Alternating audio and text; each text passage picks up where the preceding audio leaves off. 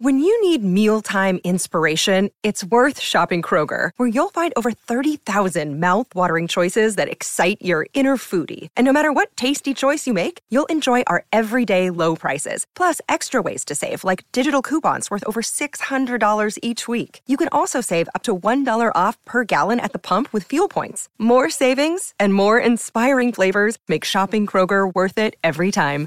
Kroger, fresh for everyone. Fuel restrictions apply.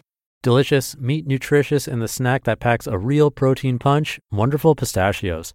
Each one ounce serving has six grams of protein, giving you over 10% of your daily value and making wonderful pistachios one of the highest protein nuts out there. But perhaps more than that, I love all of the flavors they have. Their sea salt and vinegar ones are my favorite when I'm craving that flavor, but still want to keep it healthy. But that's just the tip of the iceberg. Wonderful pistachios come in a variety of flavors like chili roasted, honey roasted, smoky barbecue, and jalapeno lime, to name a few. Perfect for enjoying with family or friends and taking them with you on the go.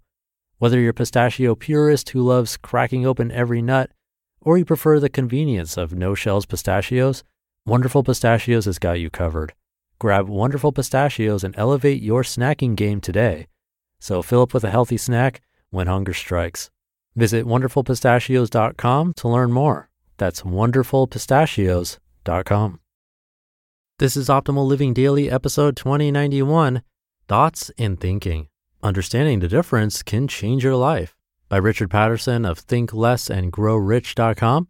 And I'm Justin Malik, the guy who's been reading articles and book excerpts to you every day, including holidays, for over five and a half years, nearly 2,100 episodes now, which is hard to believe. And here I cover personal development or self help how to live a better life, and a lot more. It's always with permission from the authors or websites. And with that, let's get right to it and continue optimizing your life. Thoughts and Thinking Understanding the Difference Can Change Your Life by Richard Patterson of thinklessandgrowrich.com. I want to share a simple insight about thoughts and thinking that when I first got it was literally life changing. Understanding this one little thing can eliminate a large chunk of your mind created suffering in an instant without needing to fix or change the mind in any way. And like most profound things in life, it is ridiculously simple. So, what is it? It's seeing that the thoughts that pop into your head are automatic and self arising, unlike thinking, which is something we can choose to indulge in or not. Let me explain. You're not responsible for your thoughts. Do you have a tendency to beat yourself up about the negative thoughts that appear in your head? The judgment thoughts, the intolerant thoughts, the jealous thoughts, for example? Of course you do. It's human nature, and we all do it. Let's say you're jealous because your colleague got the promotion at work. You do everything that's expected of you. You smile, you shake his hand, you congratulate him, but instead you're hurting. Secretly, you can't stand the fact that he got the job and you didn't. You then start beating yourself up for having these thoughts. What's wrong with you? Why can't you just be happy for him like everyone else? You're such a mean person.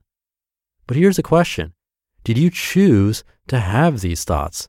Did you decide to feel this way? Given the choice, you'd probably rather be genuinely pleased for him, but the truth is, you aren't.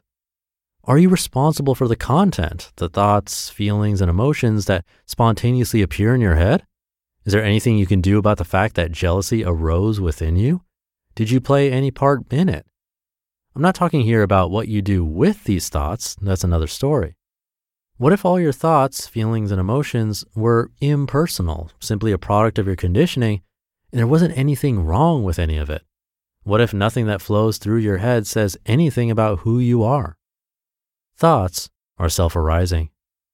If you've trained in mindfulness, you may be familiar with the model of the undercurrent and the observer. The idea is that in each of us, there's a never ending stream of impressions, thoughts, feelings, emotions, physical sensations, etc., that flow like a river through our awareness. There's a mindfulness exercise in which you watch the mind to see what your next thought is going to be, like a cat watching a mouse hole. It becomes apparent that thoughts appear by themselves with no input from ourselves, that you have no idea what's going to show up in your head next. The key point about the undercurrent is that it is self arising. We have no control over it. We can't change it, alter it, or fix it. It's an echo of the past, of all the impressions that have been stored in our minds through our life experiences and our past lives, according to other traditions. The undercurrent is as it is. The only real choice we have is to resist it and create suffering for ourselves, or allow it to be as it is and experience peace, even when it's not comfortable. You could say that thoughts are impersonal, that as we play no part in the process of which thoughts arise, we're not responsible for them. They don't say anything about who you are now. The observer is the part of you that is aware of the undercurrent. Normally, we find ourselves floundering about midstream, frantically trying to control the river like a crazed thought traffic policeman. Every thought, feeling, and emotion is categorized as good or bad, right or wrong, desirable or undesirable, and we drive ourselves crazy believing we are responsible for everything that comes down the river.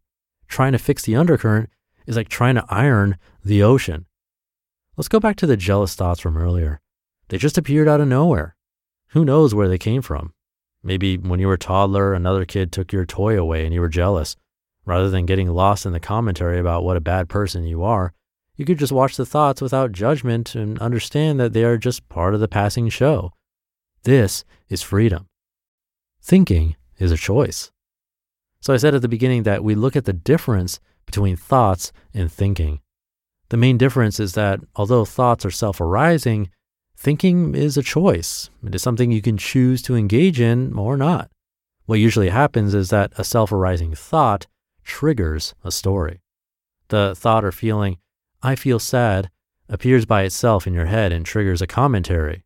This is bad. I shouldn't be feeling this way. What's wrong with me? Why can't I be happy like Bob? The Buddhists have a name for this. They call it second arrow.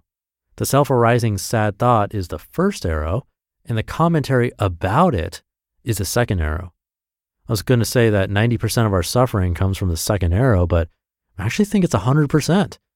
Thoughts are neutral events until the mind jumps in and assigns them a good or bad sticker.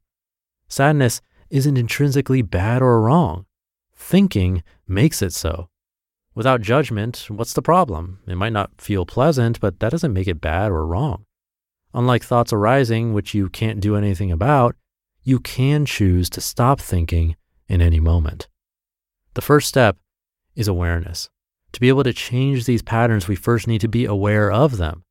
For most people, the transition from thoughts appearing to thinking about them is so deep rooted, automatic, and seamless that it takes some effort and perseverance to break the pattern. But it's definitely something you can learn to do with practice. I'd highly recommend it, of course and I'd be very happy to help you achieve it. In conclusion, understanding the difference between thoughts and thinking is a game changer if you wish to live in harmony with your mind. Next time a jealous, impatient, or fearful thought pops into your head out of nowhere, recognize that there's nothing wrong with it being there. This will allow you to experience instant peace. It's just what's appearing in this particular twist of the river a ghost from the past. You just listened to the post titled Thoughts and Thinking Understanding the Difference Can Change Your Life by Richard Patterson of thinklessandgrowrich.com. Thank you to Richard. He's an ex monk, actually, a meditation teacher and transformational coach that helps people find more peace, joy, and inner freedom. He offers one on one coaching and has a lot to see on his site. Come by thinklessandgrowrich.com and having formal meditation practice with many different teachers myself, I can say this is a really great point of thinking versus thoughts, and that the first step is definitely awareness. I've talked about this on the show before, but I don't think I could have said it better than Richard. So thank you again to him. I'll leave it there for today. Have a great rest of your Wednesday if you're listening in real time. And I'll be back tomorrow where your optimal life awaits.